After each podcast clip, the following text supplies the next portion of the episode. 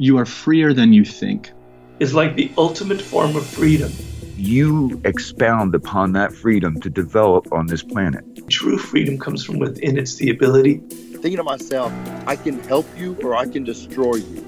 Man, as a two-time felon, I work really hard, and I've been a, I've been a life learner.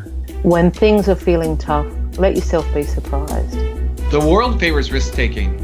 Welcome, welcome, welcome to the Freedom Pact. Today on the Freedom Pact podcast, I am joined by Dave Hollis. Dave is the CEO of the Hollis Company, a company that exists to help people build better lives. Dave was previously president of distribution for the Walt Disney Studios until he left to apply his experiences to the expansion of the Hollis Company.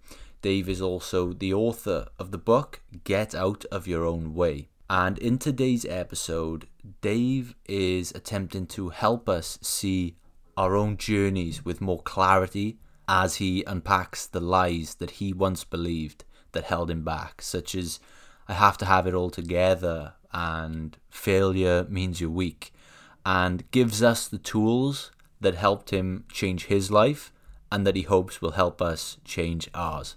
So let's dive right into the episode today with Dave Hollis. Dave, welcome to the Freedom Pact podcast. I really appreciate your time today. I know it's a very important day for you, being the start of baseball season. So I am thankful you've gave us give us some time today.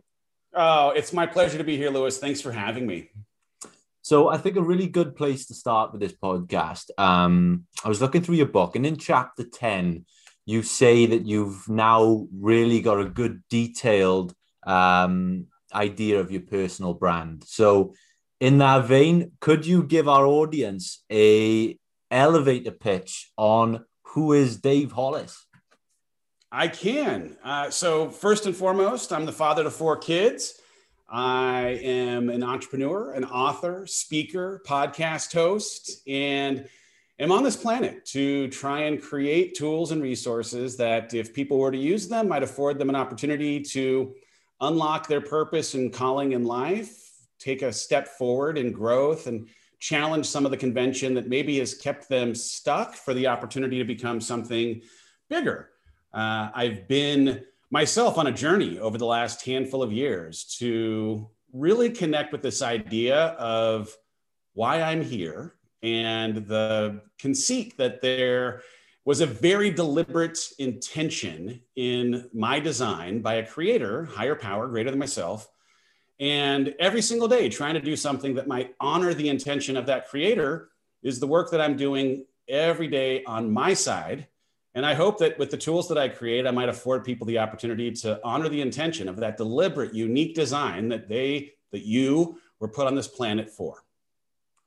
Like I was, as I mentioned, I was I was browsing your book, and um, in the spirit of that, how may somebody? What are the main warning signs that somebody may be getting in their own way? How can they recognize that? What are the things to look out for? Yeah, well, the book is itself a story of 20 lies that I believed that in having believed them kept me in my own way. And in personal development parlance, you might call that a limiting belief. Uh, I just had a conversation with a good friend who's got a new book coming out called Soundtracks. You can call them a soundtrack. Uh, but there are stories, there are dogmas, there are uh, things that we usually, from a very, very young age, have been programmed to believe by our family of origin, by society, by the worry of what other people think that in believing those stories have us thinking that we're only capable of doing certain things, that uh, we can only show up in a certain way, or that we have to be or act in a certain way in order to get the things that we desire most in life love, connection, acceptance. And the work that you hopefully can do, whether it's in this book or any book, is to really question the source of the stories that you believe the, the source of why you gave credibility in the first place to this thing that governs how you show up for your life so that if it's not serving you you might uh, uncouple it from a thing that ends up governing how you'd operate going forward so that you can fully step into who you were meant to be. And so the book and the work that I'm doing in real time, it's trying to trace back where those stories come from. So if you find yourself stuck, ask yourself, what are you believing currently that's keeping you stuck? What's keeping you inside of something that's comfortable or familiar? Often, as humans, we tend to choose to stay inside of suffering that we know because of its familiarity, because it's just the way things have always been. And we come to assume at some, on some level that it's just the way that things will always be. And the only way that we can undo that kind of thinking is to understand what it is that we believe in the first place and why it is we believe those stories, that programming, the constructs or dogma that have kept us feeling stuck. What I love about you know your work and and your mission is you you're really open about fulfillment and your own personal journey with it. It makes it so much uh, easier to buy into. And there was a quote right at the start of the book. I've got over here. You said the low point of my professional career was when I had the highest paying job and the most significant title I'd ever had. Um, honestly, at the time you were you were referring to your to your role in Disney, obviously a, a juggernaut in that space. Some may have looked at you and thought, you know, you you'd hit the top, you'd you'd hit the roof. Um, you know, you you are the, the sort of the metric of success to a lot of people. But can you just explain to people maybe your idea of fulfillment going into that job and where it actually left you in terms of fulfillment? Yeah. What's interesting is I think we've been given a set of conditions that were we to satisfy them, then we will feel fulfilled, that we'll feel like we are good or enough, that we are worthy of love, that we are all the things that we desire in life.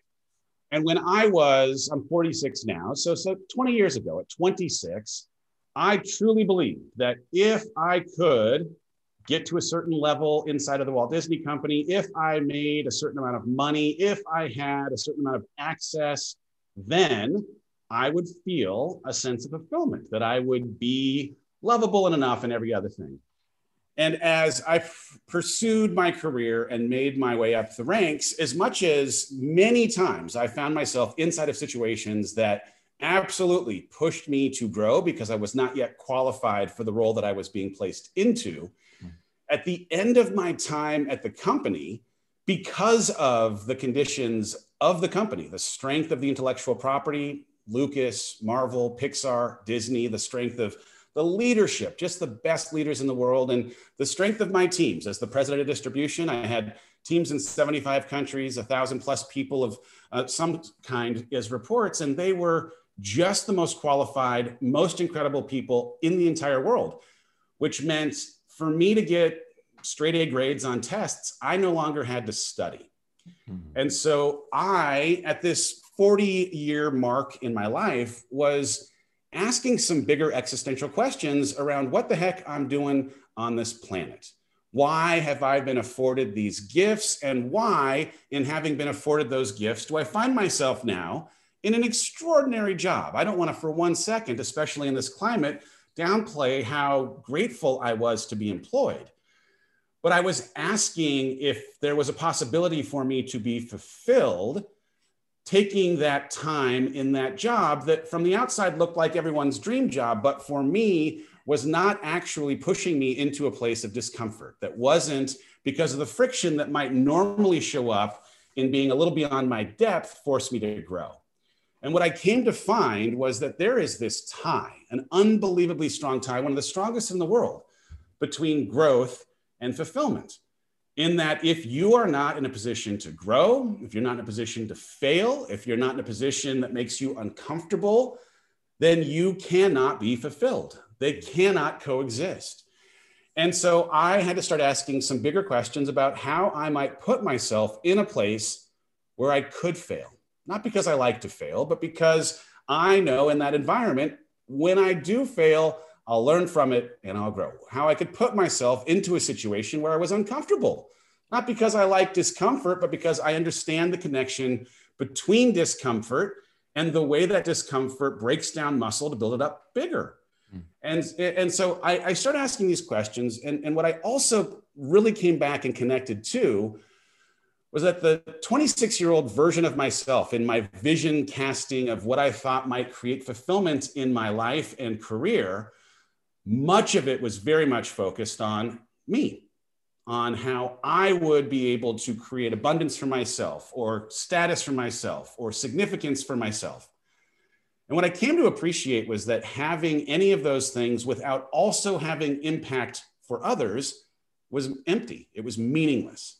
And so I started asking questions of, hey, are there ways for me to use my skills, the tools I've been afforded, that might actually make me uncomfortable and force me to grow, but that also, in playing to some of my strengths, playing to some of my passions, may afford an opportunity for me to impact other people. And it's truly been in that convergence between being uncomfortable, being in a position and posture of growth, and doing something that I have passion for that can affect and afford light to other people, where real, true, deep, and meaningful fulfillment can come to, to come to pass. I wonder then um, if we look at it from every angle. So maybe yourself as an entrepreneur, um, you know, a lot of people would would tie success with money. For myself as as a podcaster, people could tie success with views or listens. Um, a salesman, you know, success is being the top salesman in the company. But what metrics do you think that we should all use uh, to define what success means in our work? Well, the, the main question that I've asked as I'm measuring my personal success is how do I feel about myself when I'm by myself? How do I feel about myself when I'm by myself? Now, I, I started in uh, the beginning of 2020 with this bold declaration that I was going to have my best year ever I did not know the circumstances through which my best year may, in fact, show up. But in attempting to engineer this very best year, I started by reverse engineering all the times when I did not feel the best about myself when I was by myself, in an attempt to understand if there were any variables present that in seeing them consistently there, I might be able to, as I saw something presenting itself on the horizon, preempt it from happening so that I might actually engineer this feeling great about myself when I'm by myself thing. And when I look back five years in the in the rear view, the thing that I saw that was consistent every time I was in my way, every time my confidence was compromised or I felt shame, it was when there was dissonance in my life. When the person I'd suggested that I wanted to be, the person that I believe God created me to be, the person that my family deserves me to be, and how I knew myself to show up on that given day during that given season was different than what I'd represented, than who I know I can and ought to be every single day. When I can create integrity between who I suggest I want to be, the things I'd have to do on this day today, the only day that I can control to get a step closer to who I'd hope to be in the future, that is when I feel great about myself when I'm by myself. And that ends up being my definition of success. Because success for me is every day getting one step better, just a little bit better than yesterday, right? I'm not competing against you, Lewis. I'm not competing against anyone else. I'm competing against who I was yesterday. And as long as I'm making progress, as long as there's growth, as long as I can create that integrity between who I'd hope to become and how I show up today, I feel good about myself when I have that dissonance, that space that exists between who I could have been, who I know I could have been, but didn't show up as, that's where compromised confidence, that's where shame, that's where regret, that's where motivation uh, being compromised all live. And so the more that I can create that integrity, by developing a routine, by having a set of goals, by surrounding myself with the right people, by putting the things that I am good at and the passion that I have to work in a world that actually affords other people impact, that's when I can create the integrity that makes me feel good about myself when I'm by myself. And that ends up being my definition of success. Perfect. I love that. Um, there's an old self-help cliche that I I just love, and it's that there's no such thing as a as a stupid question. And for yourself, we, we obviously mentioned um, you know your, your your time working at Disney with all the incredible people there, and you know through your your entrepreneur and your podcast, and you've probably been around a lot of successful and, and valuable people. What can you speak to on the power of asking questions and how often do you think that we miss out from, you know, learning something really valuable for the sake of pride? It's interesting. We're having this conversation on April Fool's Day, and I saw uh, an April Fool's ish quote this morning that I think captures it perfectly. Uh, the person who asks a question feels like a fool for a minute. The hmm. person who doesn't ask the question is a fool for a lifetime. Yeah. And so the idea that you might expose yourself or become vulnerable to not having all the answers may, in fact, be a short term trigger that reveals to anyone that you're around that you are still in data acquisition mode, that you are still in an attempt to learn, going to ask about things that you do not yet understand. And as much as you may feel a pang of being revealed as not having yet altogether, the idea that you would ask the question is the only way that you're ever going to actually acquire the knowledge to become the version of who you'd hope to be as a leader, as a parent, as a partner, as whatever it might end up being. I was the very fortunate beneficiary many times in my 17 years at the Walt Disney Company, walking into a room where I'd been placed now in charge of a task that I was not as qualified for as many of the people on my team. And in that moment, I had a choice. Was I going to represent that I knew all the answers to people that very clearly understood my history and would have seen right through the very thin veil of me acting like I had the expertise or experience that they did? Or might I build a little bit of trust by acknowledging up front that, hey, I am here to do my best to create every opportunity for us to achieve and exceed our goals. And the only way that's going to happen is if I am afforded the opportunity to ask a lot of questions so that I can, from your expertise, understand the inner workings and intricacies of this business in a better way.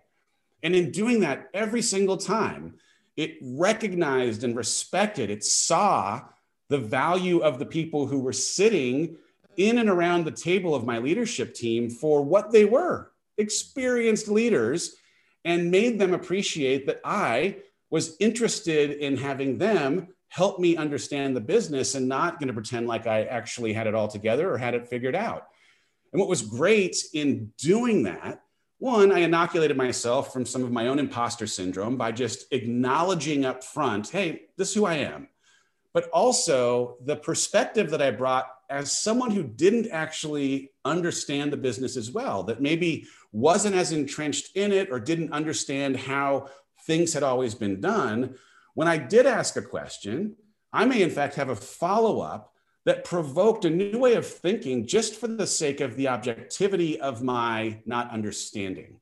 Hmm. And so it ended up being a real strength asking questions to a group of people that were very, very good but that had been doing things inside of an environment for a long time the same way. And so, if you, as a listener, are in a new industry, you've been put in a new job, you want to try and figure out how to get from where you are to where you want to go, get over worrying about what it might look like for you to ask questions and arm yourself with the information to actually make you a better leader. Build the kind of authenticity and trust that comes in owning where you're at in your journey and play a little bit to the ego of the person who has more experience by representing that you cannot be successful in your job without their experience being something that comes in the form of answers to your sometimes silly questions. There were plenty of times where I even represented look, not only am I going to ask a lot of questions, there are going to be times when you're going to have to stifle laughing at my questions because of how silly and stupid they may feel to you. And I'm fine with it because we have the same goal. We all want to get bonuses let's go. I think it's it's really good. There seems to be quite a lot of power and support behind this sort of vulnerability movement. That you know, you see the the works of, of Brene Brown, and you know, it, it is really becoming more popular, and it's something that I've, you know, I I've tried really hard on in the last two years that I've seen direct results from. Do you think, well, from your own personal experience, then that vulnerability can can almost be like a superpower?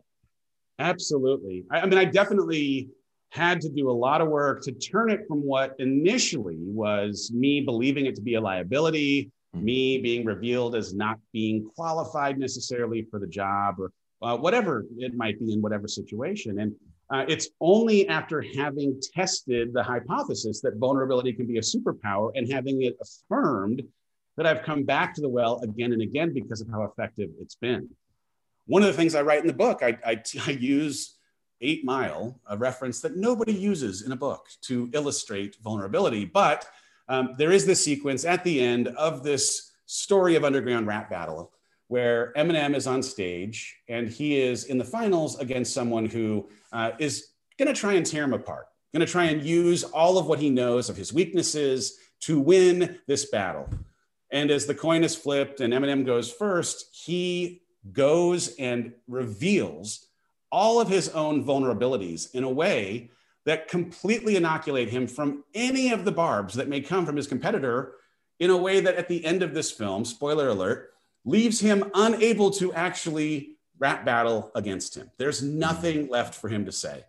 And I can say, as someone who was the head of sales for a long period of time, there were plenty of times where I walked into a room with people who had a lot more experience, walked into a room with filmmakers who've been making movies for as long as I was alive, and acknowledging up front that, hey, I know I may not have some of what my predecessor does in experience, and taking that off the table by introducing the analytics team that I brought in to help offset some of that experience. Or, hey, I know we're going to negotiate a change in the way this film costs. And that's going to be tough for you. But let me explain why we appreciate the way that it might affect you and how we're making some things on this end work to accommodate some of the pain that you might feel.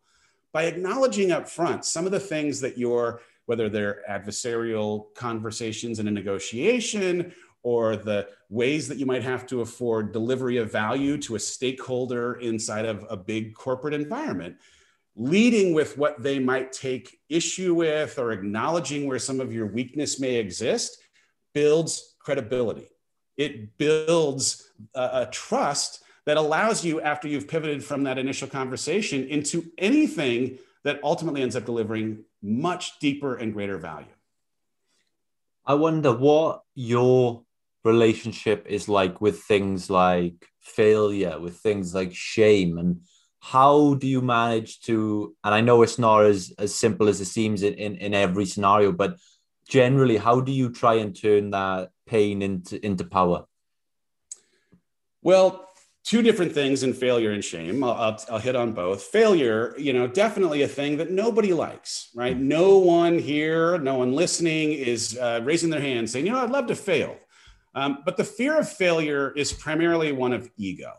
And it's not so much that you're worried about not getting it right, you're worried about how other people will think about you for not having gotten it right. So there's a couple things in that. Number one, anyone who's judging you for having tried something and failed probably has not themselves done the thing that you are doing, right? So uh, spectators, they can cheer, they can boo, but if they're not in the arena, they do not get to play the game. They don't get to dictate how the game ought to even be played. And so you can be free from the worry of what they might think because unless they're in the trenches with you, they don't actually have an opinion that gets any weight or necessarily deserves any weight. And the second thing is if you can appreciate that the career you want to build, the person you want to become, the company you'd like to grow, that it is impossible to go from where you are to where you'd like to be without failure. Failure is a necessary ingredient. And if you can normalize failure as being a, mandatory thing, that every single company, every single person, every single brand that you admire has had as a part of their story, then it maybe changes the way that you appreciate it as a necessary, mandatory ingredient instead of something to avoid. Failure at its most basic level is the best and clearest form of intel on the planet. It is information. And if you can see it as this richest source of information in the world, then the idea that you might walk toward it and invite it for the ability that it might tell you how to do something better, to show you where you need to do more work, to give you a little insight into where some of your own liability personally or as a company or as a product may exist with market fit, with the dynamics of the broader echo sphere, like whatever it might be. If you do not put yourself in a position to fail, you'll never learn anything that helps your business, your product, or you as a person grow. So that's failure. Failure is a requirement. You got to change your relationship with it. If you can see it as information and the necessary thing that's required for you to get from where you are to where you want to go, it'll change the way you approach it, welcome it, and become comfortable uh, in it being just a thing that has to happen. Shame is a completely different thing. And number one, I just want to normalize like, if you are someone who is listening to this and you experience shame, you're completely normal. And if you are uh, someone who's listening to this and saying that you don't experience shame, then you're a liar, right? one of the one of the just parts of being inside of this uh, thing called humanity is that we experience shame. And one of the things that shame has to have in order to exist is darkness it needs uh, to live inside of a vacuum. And so for me, my experience with shame is something that, especially in these last three years, as I moved out of a corporate environment and into this world of personal development, I have, as evidenced in the book and the podcast and the work that I do in social media, I have become a pretty open book with the things that I have struggled with, right? Struggle does not make me weak, bad, not enough. It makes me human just like you, just like anyone who's listening. And my shame is something that has power and control over me so long as I allow it to fester in the dark. Hmm. So when I start to feel shame about something, the first thing I try to do is talk about it. And it's uncomfortable because you have shame for it. And yet, when you are willing to bring your shame into the light, number one, you starve it from the thing it needs most, which is darkness. And two, you find empathy because of how universal struggle ends up being as a part of the human experience. You find that there are plenty of people that also have the same kind of feelings that you do around this thing that you are processing shame for. And when you find that you are now less alone in experiencing and processing this shame, you also, in that connection, give yourself an ability to, from someone else, who sees a little of themselves in their story or your story or their story and yours, they maybe have found a tip, a trick, a hack that has helped them as they're a little further along the journey make some progress that now you can be the beneficiary of their learning, their knowledge to address whatever it is that's provoking the shame in the first place. So if you're processing shame, you're super normal. The fastest and best way to deal with it, bring it into the light, find a way to connect with someone who through empathy will make you feel normal and in that connection potentially grab a tool or a tip that's going to help you avoid the, the spiral of staying inside of that shame staying shackled by it mm. One of the things you mentioned they were people's opinions and whose opinions should we look to value the most? And in your life the people whose opinions matter to you what qualities do those people possess that make that make you value their opinions? Well i've broken it down in my next book um, in, in something i call 85 10 5 okay? okay so if you were to make a list of every single person that you currently afford weight to I will argue that you can be free from 95% of the worry of their opinion if you were able to go through this very simple exercise. Okay. I believe that 85% of the people that you worry about are simply not thinking about you, right? Like it is part of the human condition that we are all thinking about ourselves. It doesn't make you, Lewis, a bad person, it doesn't make me a bad person. We are all inherently thinking about ourselves 1st mm-hmm. And so, if we're thinking about ourselves first, likely the people that we're worried about thinking about us are also thinking first of themselves and that is not then a warranted place to place our worry. But if those 85% of people were worrying about you or thinking about you, they are usually people who are around our life, but not in our life, right? So there's a certain threshold inside of which someone actually gets a pass to have an opinion that you may have to consider whether it's something you should listen to, take action on, wrestle with. And most people, 85%, I'm going to argue, either aren't thinking about you or have opinions that because they're around your life, your friends on social media, you might go to a small group or uh, you might go to a sporting event, like they are around your life, but not in your life. The next 10% are people that I would say you love or crave love from. So these are important people, right? You are there, you, they are in your life, they are important to you, their opinion matters to you. And when we go back to that question of where did the stories that you believe, where did your beliefs come from? They are often the people who have authored our beliefs. And so the question you have to ask of this next 10% is if they are a credible person in your life who you love or crave love from, do they have credibility on this specific topic? And does their credibility have relevance specifically in your life? Mm-hmm right? So I will give an example here. I talk in the book about having not been someone who thought he could be a runner. For 36 years, I didn't run. And I didn't run because I had a story told to me by someone I loved and craved love from, who told me that tall people can't run. I'm six foot four inches tall. I was told I couldn't run. I believed it to be a story that was true for me, never tested that hypothesis myself until one day I ran. And though I was told that tall people can't run because of their back, their hips, their knees, I ran and my back, my hips, my knees, they did not hurt. And I ran more.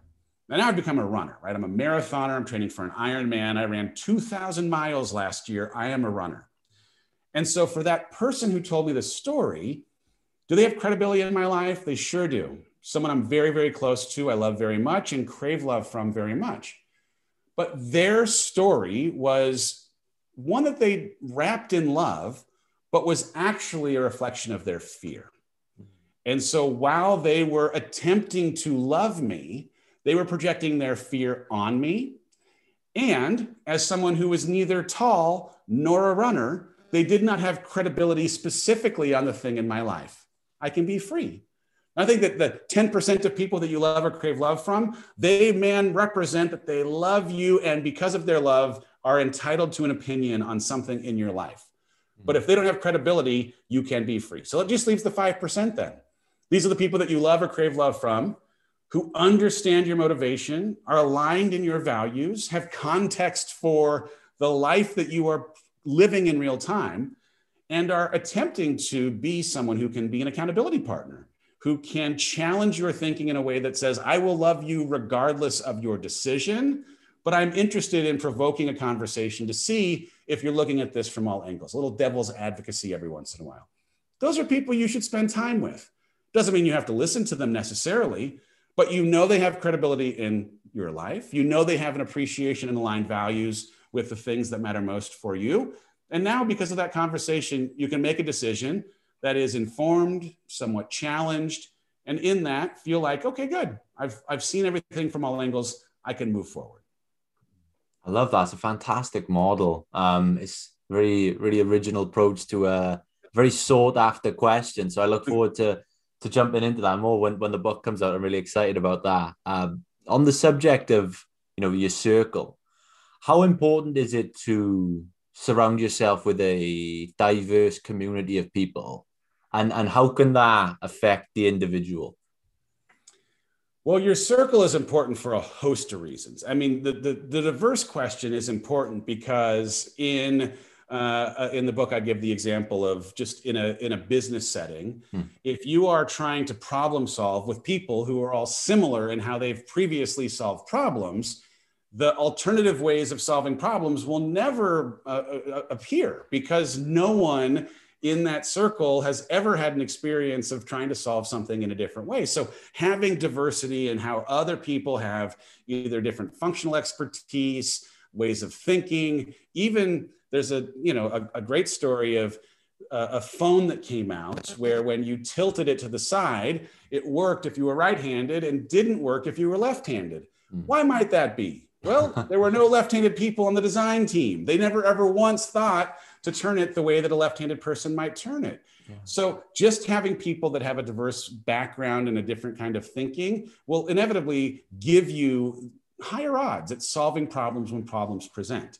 Uh, beyond that, just having uh, other people and their experiences with empathy being as important as it is to understand the experiences of other people so that if from a business perspective you're trying to create fit with your product in the market understanding the differences in the way that people consume and the things that they do they like the, the you know they're, they're, the nuances of anything. Um, if you have people that are reflection of your audience sitting around the table you're just again increasing the, the, the odds that you're going to create something that will be considerate of the tastes and needs of the intended end customer. But when i think of, of, of circle i think as much in personal development parlance of like you are who you surround yourself with right so if you lewis are the most ambitious person in your circle you need a new circle because you will never become more ambitious if you are not constantly surrounding yourself with people who are driven. If you're the most faith filled, if you know religion is important to you, you need if if you're the most whatever it might be, you need to make sure that you have people around you who are a little further along their journey, who have a little depth of experience or time spent in something that you have personal value for, so that you are always being held to the aspiration of what else might be possible in your life. If uh, if you've ever heard of the uh, the analogy of, of crabs in a bucket, if you had a bunch of crabs in a bucket, uh, a crab will inevitably start to get to the top of the bucket. Hmm. You know what happens when a crab gets to the top of a bucket in a crab's in a bucket? All the other crabs pull that crab back down, hmm. right? If you are in a circle of people who are not motivated, and you one day get some motivation, you got a great idea, you've tapped into something that's your passion, you're driven to go chase after it, and it challenges the circle of people around you because of their lack of motivation, they will, on a conscious or unconscious level, talk you out of it. They will, like the crab, pull you back down to mediocre because that's just the way humanity works. But if you can be around people who are reaching for the fuller, deeper, purpose filled, impact driven life that you aspire for, you will continue to reach for it because, in some ways, of the model and the aspiration that they as a circle create. Now, when I think of Circle 2, just to finish the point, I actually also think of Circle in what we consume at large, right? Like, I think yeah, a lot of people think of Circle as physical human being people, but also with the proliferation of social media, what are you consuming regularly with social media? If you have positive influences, the chances that you're going to have a positive outlook on the world way higher. If you have negative, pessimistic influences, you're not going to have as much hope. There's a great line from one of my favorite old school personal development people, Les Brown mm-hmm. hope in the future is power in the present. And if you are around people who are not hopeful for the future, you restrict the amount of power you can tap into in the present. So, whether it's what you consume on social or how much news you're consuming or the way that you're immersing yourself in screen time instead of book reading, all of those things also end up contributing to what I believe is the circle that determines how optimistic, how much you believe in the possibility of a bright beautiful future versus something that's less than. Mm. A, a phrase you see that's becoming more and more popularized lately is self care. Um, self care obviously looks different to everyone. Some, you know, you might see on Instagram, someone may upload a picture of their of their their, their bath with candles around it and call it self care. Others may, you know, cook themselves a meal and call it self care. I spoke to a guest last week and, and she suggested that self care goes a bit deeper and it starts with health. But I wonder for you, for, for Dave Hollis, what does self care look like to you? Yeah, uh, so I have uh, very much uh, feeling on health as mm. my answer to the self care question. Uh, the question that I have been asking, and I revisit it on an almost every six month basis, is this question what do I need in this season against each of five dimensions of health? What do I need for my physical, mental, emotional, spiritual, and relational health? And if I can come up with three things that really tend to my specific needs in this season for the next six months to get that step every day closer to who I'm hoping to become, well, then I give myself the fighting chance to get there. So if it's about physical health, it's all about my nutrition and body movement. It's about pushing myself to set aggressive goals like my Ironman training to remind myself of how strong I can be. If it's my spiritual health, it's about finding and creating time in peace and silence, connecting with other people who share some of my beliefs, and also finding people who don't share my beliefs to just ask questions about why I believe what I believe, challenge my faith so that I can strengthen my faith. When it comes to emotions, it's really for me in the last year been this search for understanding why I'm feeling what I'm feeling.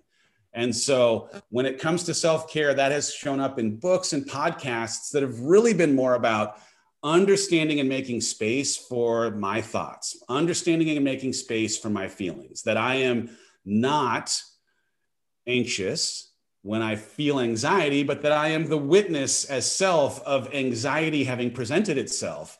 But the work that it takes to actually sit with and understand those emotions is the thing that I need in this season for my emotional health. What do I need for mental health? I got to make regular, every single week conversation space with a therapist. I've got to find purpose and meaning in the work that I do. I need grace, right? Like I can go on and on, but and then in relationship health, I know for me, I need connection in this last year where man, it has been so hard to be connected because of the pandemic. Fighting for ways to connect in a world that makes it more difficult has been so important. Leaning into family has been obviously super important for me relationally, and then boundaries. Boundaries are one of the most important pieces of self care when it comes to both my relational health and my mental health. Mm. So, um, self care, like the, the, the, crazy thing is that I think a lot of people uh, can feel like it's selfish to prioritize yourself, that it feels sometimes like um, you have to first take care of other people before you could possibly want to indulge in taking care of yourself. And it's, I just fundamentally disagree with it. It's the reason on an airplane that you're supposed to put your mask on first before you help someone else. If you are not taking care of yourself, if you're not asking, what do I need in this season? You disqualify yourself from being available to show up in the way that you'd hope or the way that the people that you love the most deserve to have you showing up for them in, in their lives as well. Absolutely. I love that. I have two final quick questions for you. The first one Are there any books that have had a major impact on your life that you could recommend our audience? The first book that uh, I reference in my book, uh, well, there's two. I'm gonna so I'm gonna give you three books. So the the, the the first two books that I read inside of my own personal development journey are books that I think every single human who is interested in growth ought to read. The first one is Power of Habit by Charles Duhigg. It is just about understanding the the habit loop and when we get triggered and how much of what we do in our lives is an unconscious thing so that if you're interested in doing something that is different to produce a result that is different it really starts with understanding how habits work and how we can control our responses to the triggers that are guaranteed to show up in our life. So, Power of Habit by Charles Duhigg is what was my first and most important. Mindset by Carol Dweck uh, was the second and, and super important for me. I'd been someone who was very fixed mindset oriented, deterministic in how I thought about some caps and limits on what was possible in my life. And adopting and having to fight against some of the current in my wiring to reach for growth mindset on an every single day basis is what changes the way that you think about feedback, the way you think about failure, the way you think about resilience, the, the things that are necessary to produce that answer to the question of how I feel about myself when I'm by myself every day, getting just a little bit better than I was yesterday requires that you adopt a growth mindset. So if you're not familiar with growth mindset, Mindset by Carol Dweck, an amazing book. In the last year, the most important book was Untethered Soul.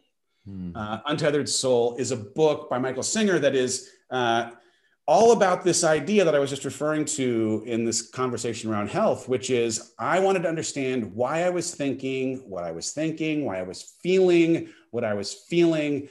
And the conceit of the book is that you are not your thoughts. You are not that soundtrack that is running incessantly in your head. You are the observer to those thoughts. Mm. And if you can separate yourself from the thoughts themselves, now you get to understand because of dissecting them which of these thoughts are real which are not which are helpful which are not which are motivated out of insecurity fear uh, you know, scarcity whatever it might be and which of them are real? When i have that conversation around anxiety right? Like i am someone who has felt anxious over my life. And through some of the work i've done in therapy and a book like untethered soul I've come to appreciate that, hey, if I can make a relationship with my anxiety and differentiate myself from being anxious to an observer of the anxiety, now I can have a conversation with the anxiety and ask, anxiety, what role do you believe yourself to be playing? Mm-hmm. One of the things I've found in the last year is that all of these feelings and many of these thoughts believe themselves to be playing a role that is there to help us, to protect us, to do something for us, even the negative thoughts, even the negative emotions. And so, in, in the example of anxiety, when anxiety shows up for me, it's usually trying to draw my gaze, my focus to an area of my life that does not yet have a plan, or at least as detailed a plan as it might like. And in the ambiguity that exists in the absence of that plan, it's doing what it believes to be its role, waving its arms in the air, saying, Hey, could you address this? I bet if you did, you'd sleep better. I know I would. I'll go away. So now I can have that dialogue with my anxiety. It can have me looking now to this area of my life where there isn't a plan. I can make a plan, get a little more detailed in what needs to be detailed. And immediately that anxiety goes away. And now this relationship I have with anxiety bizarrely has become one of gratitude. Thank you for having availed yourself I appreciate you directing my attention to this thing that now that I've put a plan against it gives me even a greater chance at making progress toward this vision of who I'd hope to, to become. I'm going to throw one more in there because there's please one do, more book that's do. just amazing. Also, uh, there's a book called Essentialism by Greg McKeown. Yeah. And if you have not read Essentialism, I will argue that you ought to because it's this conversation around the difference between uh, the vital few and the, uh, the and the many. And the the idea that everything can't be important or nothing is important uh, is really at the kind of root of what this is. So if you're able to make a list of what is truly essential in your life and ultimately then what is not essential you give yourself the permission to focus on the essential the needle movers and actually make progress in big things and free yourself from feeling like you have to chase after the non essential things that inevitably don't actually do much but distract your focus or di- dilute the effectiveness of what you're up to. Uh, really a, a, great read, and I think something that if we could all apply a little bit of essentialism to our life would fundamentally change the output. Love that. Greg McKeown, former guest and, and good friend of the show. So, uh, yeah, awesome. I, uh, I, I second that recommendation. The the last question I have for you today, this could be anything from a professional goal to family. For Dave Hollis right now, what makes a life worth living? Well, I'm going to come back to part of what I started as an introduction point, and that is I believe that every one of us has been very intentionally put on this planet for something great Hmm. that there was specific design and that the unique, intricate, weird, goofy, amazing details that exist inside of you were done so on purpose. And that the work that each of us has to do in this life, with the limited amount of time that we have, is to do everything we can to honor the intention of that creation, to leverage all of the things that we, of all 7 billion people on this planet, are the only person to have the wiring, the competencies, the passion, the experiences, all the things that we have, only we have. And those things being uniquely gifted to us come with a responsibility to gift to other people the things that exist inside of us. And so for every day of the rest of my life, it is not a thing that has a destination, but it is a perpetual journey until I'm dead.